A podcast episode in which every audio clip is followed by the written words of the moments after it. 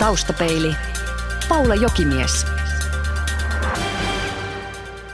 Tutkimusprofessori Kiti Müller, tervetuloa Taustapeiliin. Mitä ehdit ajatella tullessasi tuolta radiotalon vahtimestaripisteeltä tänne studioon? Mä taisin miettiä sitä, että ehdinkö mä ennen kuin aloitetaan tämä haastattelu, niin lähettää sen sähköpostin, jota mä taksissa täytyy tunnustaa, olin naputellut. Toinen asia, mitä mä ajattelin, oli se, että, että mä oon tällä kertaa vähän etuajassa, että kiva, että mä ehdin koota ajatuksiani. Mä tässä tarkoituksellisesti mietin aamun työmatkan aikana saldoa, että mitä kaikkea mun päässä tapahtui. Ensin mä noterasin naapurin, jota en ollut aikaisemmin nähnyt ja nopeasti skannasin, että minkälaisesta ihmisestä voisi olla kysymys. Harmittelin likaista autoa, turvonutta oloa – mietin, millainen ihminen sinä olet. Sitten harhaudun muistelemaan mennyttä kesälomaa ja siitä ajatus karkasi ihmiseen, jonka on nuorena tuntenut ja joka on nyt ottanut yhteyttä. Ja siitä jäi menneiden vuosien tapahtumiin samaan aikaan, kun koko ajan istuin ratissa ja rekisteröin ympärillä olevan liikenteen, käyttelin silmiäni ja raajojani siinä lutvimiseen. Pää on melkoinen multitaskaa ja monisuorittaja. Mulle ihan ensimmäisenä tästä tuli mieleen, että hyvänen aika, että ajatteliko sä tietoisesti ihan oikeasti silloin, kun sä olit tulossa tänne, niin kaikkia noita juttuja, vai onko tilanne se, että sä jälkikäteen nyt ennen kuin me aloitettiin tämä haastattelu, niin sä rupesit miettimään, että mitä kaikkea sä teit. Ja tämä onkin tämä fantastinen juttu meidän, meidän aivoissa, että jälkikäteen sitten kun me ruvetaan muistelemaan, niin tulee mieleen useita asioita, mitä sillä tietyllä hetkellä, kun piti tarkkaavuus kohdentaa vähän toiseen juttuun, ei niin konkreettisesti tietoisesti rekisteröin. Niin eli semmoisia häivähdyksiä tapahtuu paljon. Aivan, häivähdyksiä, jotka on tietyllä tavalla sitä arkeen kuuluvaa, sellaista asiaa, johon ei niin hirveän pitkäksi aikaa tarvitse jäädä juuttumaan ja miettimään. Meille kuuluu kehittyä tämmöisiä, voisiko sanoa aamurutiineja ja semmoisia tapoja toimia, jotka tietyllä tavalla auttaa arjessa ja vapauttaa ajattelun energiaa sitten sellaisten asioiden miettimiseen, mitkä ei ole vielä tullut niin tutuksi. Ennen kuin menemme tarkemmin vielä tuohon pään toimimiseen nimenomaan työelämän kannalta, niin semmoista kysymystä mietin, että voiko aivoja esimerkiksi irrottaa muistista tai kokemuksista? Vai onko meidän ajattelu vähän niin kuin sormenjälki, että ei ole kahta samanlaista, vaikka samankaltaisia voikin olla? Tämä oli aika hyvä tota, vertaus. Voinko käyttää sitä luennoillani jatkossa? Ole hyvä. Nimittäin jokaisella meillähän on tietyllä tavalla uniikki pää. Eli se tarkoittaa sitä, että meillä on erilaiset temperamentit, toimintatyylit, erilaiset kokemukset. Me on opiskeltu eri asioita, me on tehty elämässä eri asioita, me on koettu eri asioita.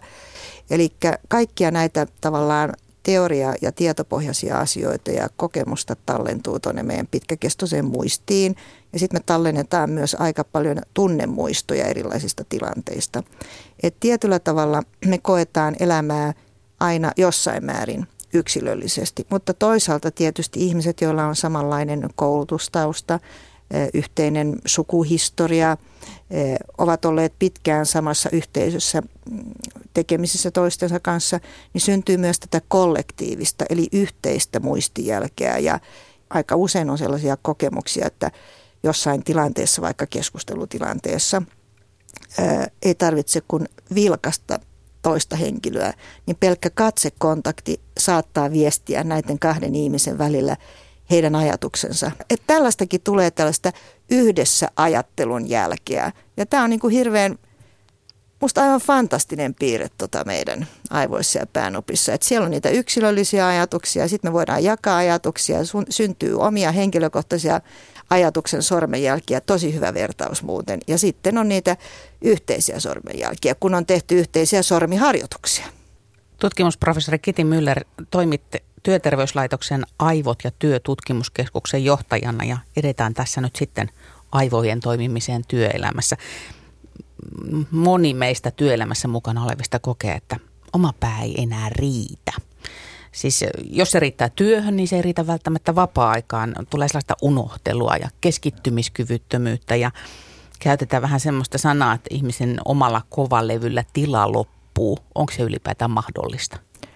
Mä luulen, että tässä, että kovalevy on täynnä, viitattaisi tavallaan siihen, että tämä tämmöinen niin sanottu aktiivinen työmuisti ei oikein jaksa pelittää. Ja silloin on kysymys siitä, että, että ihminen on, ihmiselle on, hän on joko kerännyt ympäristöstä tai sinne on kulkeutunut sinne työmuistiin myös niin paljon semmoista sälätietoa, semmoista, joka ei oikein ole sen tekemisen kannalta oleellista ja sitten ihmisestä rupeaa tuntumaan, että nyt hän ei oikein muista mitään ja hän ei pysty keskittymään. Mä lohduttaisin näitä ihmisiä sillä, että, että tota toi päänuppi on siinäkin mielessä aika fantastinen tapaus, että se pyrkii heittämään sieltä kovalevyltä, eli siitä työmuistilta pois semmoisia irrallisia nippelijuttuja, jotka ei olekaan niin hirveän oleellisia. Et siinä vaiheessa kannattaa ruveta huolestumaan, jos tärkeät asiat, joita pitää tehdä, unohtuu. Et usein ne unohdukset, mitä ihmiset hyvänlaatuisessa tämmöisessä eh, muistipulmatilanteessa kuvaa, on tämmöisiä nippelijuttuja. No miksi ihmisillä sitten on niin paljon tämmöisiä tuntemuksia? Mä luulen, että siihen saattaa myös liittyä se, että me ollaan aika vahvassa ja voimakkaassa murroksessa tämän, tämän työelämän ja arjen osalta.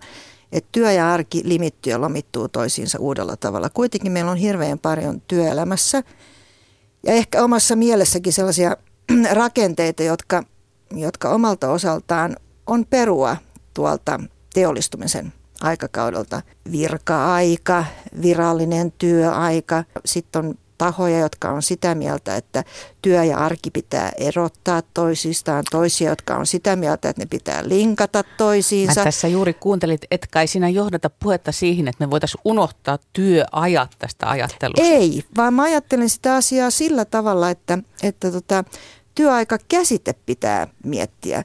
Ei se ole itseisarvo se, että, että työaika on seitsemän ja puoli tuntia ja se pitää tehdä kello kahdeksan ja kello 17 ydintyöajan välillä, vaan mun mielestä enemmän on kysymys siitä, että ihmisellä on tietyt tehtävät, jotka pitää järkevässä ajassa saada tehtyä. Ja jos hän saa ne tehtyä sen vaikkapa neljän tunnin aikana ja haluaa sitten tehdä pienet happihypyt ja tulla sitten myöhemmin takaisin tekemään jotain rutiinin omaisia hommia, niin mä en näe mitä huonoa siinä on.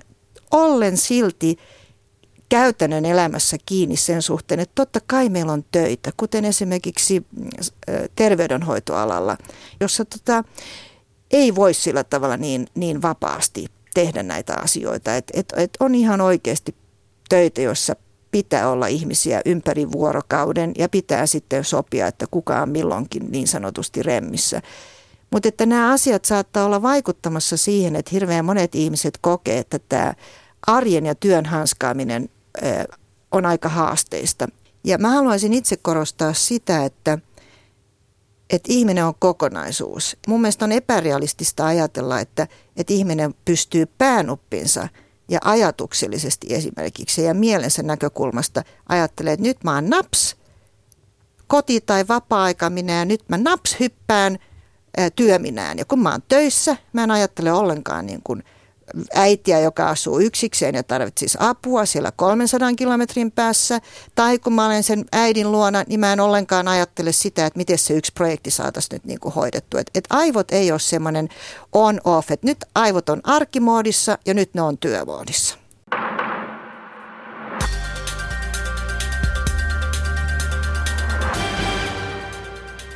Tutkimusprofessori Kiti Müller, meillä on paljon puhuttu tuki- ja liikuntaelinsairauksista ja on kiinnitetty huomiota ergonomiaan niiden yhteydessä. Onko aivoille kehitetty jo työergonomiaa? No, kovasti me yritetään kehittää tapoja arvioida sitä aivojen, voisiko sanoa, toiminnan tilaa ja rasituksen sietoa. Mutta sitten sitten tavallaan se, että mikä on sopiva määrä tekemistä, milloin ihminen tarvitsee palautumista niin, niin se onkin sitten haasteellisempi juttu, ajatellen tota päänupin toimintaa.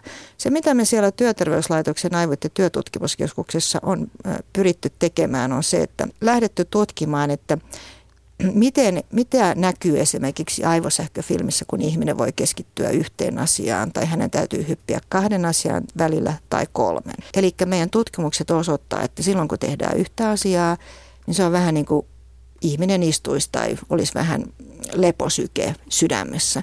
Ja sitten kun on hirveän monta asiaa tehtävänä ja kun ihminen juoksee, niin kaikki tietää, että sydämen syke kiihtyy. Niin vastaavasti sitten se aivo, aivosähköfilmin aktiviteetti nousee ja me kutsutaan sitä aivosykkeeksi. Jos sen saisi nyt sitten pikkuhiljaa aidoille työpaikoille ja pääsisi tutkimaan, miten sen avulla ihminen voisi itse tasapainottaa sitä tekemisen ja, ja tauon paikkaa, niin ehkä me päästäisiin sen asian suhteen eteenpäin ja nimenomaan tätä kautta saataisiin tämmöistä aivoergonomista lähestymistapaa. Sä oot nyt äh, puhunut keskittymiskyvystä ja mä käytän nyt itseni esimerkkinä. Lomalla mä rakastan lukea kirjoja, mutta mä en osannutkaan rauhoittua. Mä en jaksanut keskittyä siihen. Tätäkö tämä meidän työelämä tekee, että meistä tulee tällaisia keskittymiskyvyttömiä Duracell-pupuja, jotka pomppii asiasta toiseen, eikä keskittyminen jaksa olla kuin pari minuuttia kerrallaan jossain asiassa. Pitäisikö olla oikeasti huolissaan? Ensimmäisenä vastaisin sulle, että sulla on toivoa. Että se, että sä tietyllä tavalla havahduit miettiin tätä, niin sehän on äärimmäisen terve reaktio. Ja mä toivoisin, että ihmiset kukin omassa elämässään ja työelämässä yhdessä muiden kanssa miettisi, miettisi juuri tätä asiaa, mitä sä kuvasit reilu vuosi sitten mä annoin yhden haastattelun, vähän toisen tyyppisen lomahaastattelun, joka liittyy siihen, että, että miten lomia pitäisi jaksottaa ympäri vuoden. Ja siinä haastattelussa mä totesin sen, että onko siinä mieltä, että ihmiset pahtaa pää kolmantena jalkana niin kuin ensin melkein koko vuoden ja sen jälkeen sitten he ajattelee, että okei nyt mulla on neljän tai kuuden viikon loma, että sitten mä niin kuin nollaan kaiken.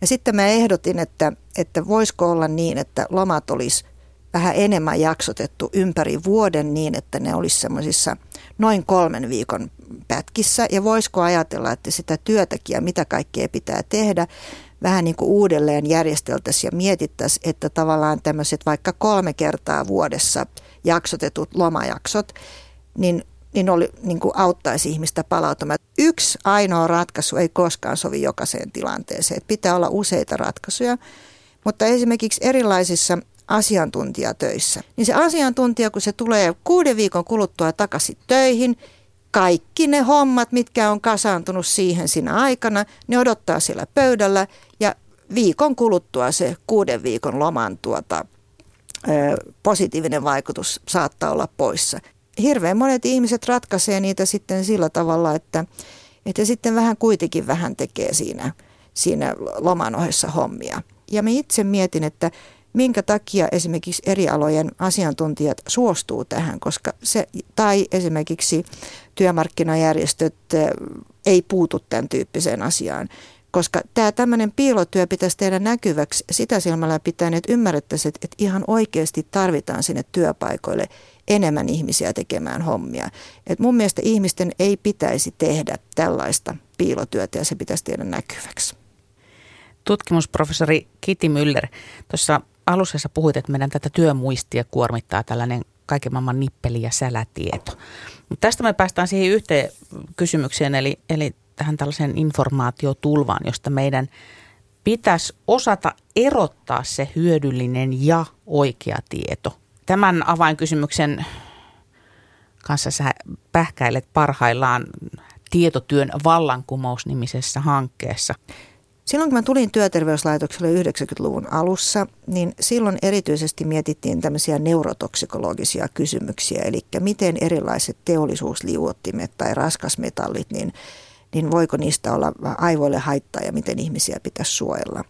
No sitten pikkuhiljaa tuli uusi tämmöinen altiste, joka on tämä informaatio, eli jatkuvasti lisääntyvä, monipuolistuva ja ristiriitainenkin informaatio. No sitten tässä matkan varrella on käynyt niin, että tietotekniset järjestelmät, niin siis se teknologia, jota ihminen käyttää, että sitten ne järjestelmät, jotka sitä dataa käsittelee, on kyllä kehittyneet positiiviseen suuntaan.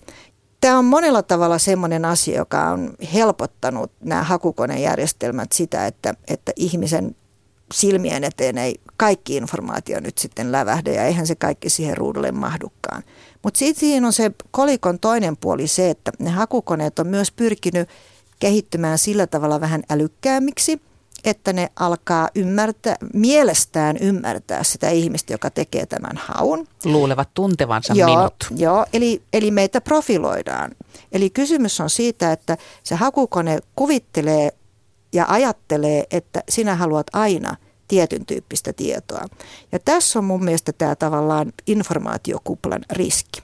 Ja niinpä yksi keskeinen elementti tässä uudessa hankkeessa on se, että toivottaisiin uusia ratkaisuja siihen, että ihminen pääsisi tietyllä tavalla uimaan siihen informaation valtamereen vähän syvemmälle niin, että pääsisi ainakin katsomaan, että – minkä tyyppistä tietoa ja millä perusteella se hakukone nyt minulle sitä tarjoaa. Ja pääsisi ehkä toisen ihmisen kanssa yhdessä katsomaan, että okei, sä saat tuon tyyppistä tietoa, mä saan tämän tyyppistä tietoa. Onko siinä mitään niin kuin samanlaista ja miten me voitaisiin tavallaan yhdistää tämä meidän tiedon hakemisen tarve. Mun mielestä mä vertaan sitä vähän niin kuin tuleen, että tuli on hyvä renki, mutta huono isäntä. Että jos hakukoneesta tulee se ajattelun isäntä meille, niin siinä tapauksessa kyllä sitten lopputulema pahimmassa tapauksessa on se, että ihminen ei enää ole tietyllä tavalla oman ajattelunsa herra, jos mä nyt vähän niin kuin kärjistän tätä herra tai rouva.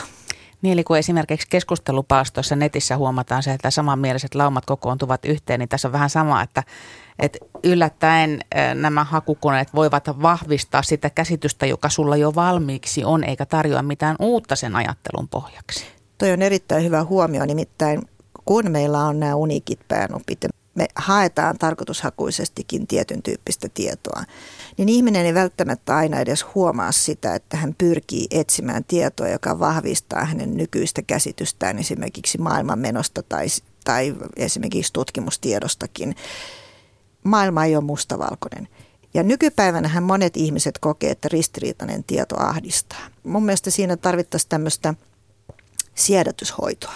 Jo mahdollisimman nuoresta alkaen ihmisiä pitäisi ihmisille pitäisi antaa siedätyshoitoa tähän ristiriitaiseen tietoon. Ja itse asiassa se, mihin me tullaan tässä, on datan lukutaito. Jos me ollaan tavallaan, meitä ei ole altistettu sille, että, että tuota, maailma ei ole mustavalkoinen, niin se voi olla, että aikuisiassa sitten alkaa ahdistua tästä ristiriitaisesta tiedosta. Sitten yksi asia, mikä mulle tästä vielä tulee mieleen, on se, että mä oon aika paljon viime aikoina miettinyt itse asiassa myös itseni kautta sitä, että – kun se on niin helppoa näpytellä nykyään tuota, joko kännykällään tai tablettilaitteella tai tietokoneella, mitä tahansa tuonne internetin valtateille. Että jokaisen ihmisen pitäisi tietysti itsekin vähän miettiä, että milloin ne mun ajatukset ja ne mun käsitykset ja näkemykset on sellaisia, että ne kannattaa laittaa tuonne eetteriin. Kysymys on myös datan kirjoitustaidosta. Tutkimusprofessori Kiti Müller, tässä on tullut paljon aivoille pureskeltavaa ja kun tässä nyt on aivojen kuormituksesta ja tästä, tästä työelämässä mukana olevan äh, informaatiotulvasta ollut puhetta, niin jonkunnäköinen korjaussarja olisi nyt paikalla. Millä tavalla saamme aivoja lepuutettua tai miten me varmistaisimme sen, että huomenna on taas kirkas ajatus? Ensimmäinen asia, minkä mä yleensä haluan yrittää välittää – on se, että, että tuota, sun täytyy ymmärtää se, että jos on kova vauhti päällä, sä et välttämättä itse sitä huomaa. Joten ainoa keino välttää se on etukäteen systemaattisesti miettiä, että miten minä hoidan hommat niin, että minulla on riittävästi palautumisen aikaa. On hyvä pitää 2-4 tunnin välein tauko. Sen ei tarvitse olla hirveän pitkä, mutta on hyvä pitää tauko. Ja kannattaa tarkkailla sitä, että, että tuota, onko esimerkiksi eh, vapaan viikonlopun jälkeen semmoinen olo, että on levännyt. Jos tuntuu siltä, että, että maanantai-aamuna on edelleen puhki olo, silloin täytyy miettiä, että pitääkö sitä tekemisen määrää viikon aikana, on se sitten työ- tai vapaa-ajan juttuja, niin, niin vähentää.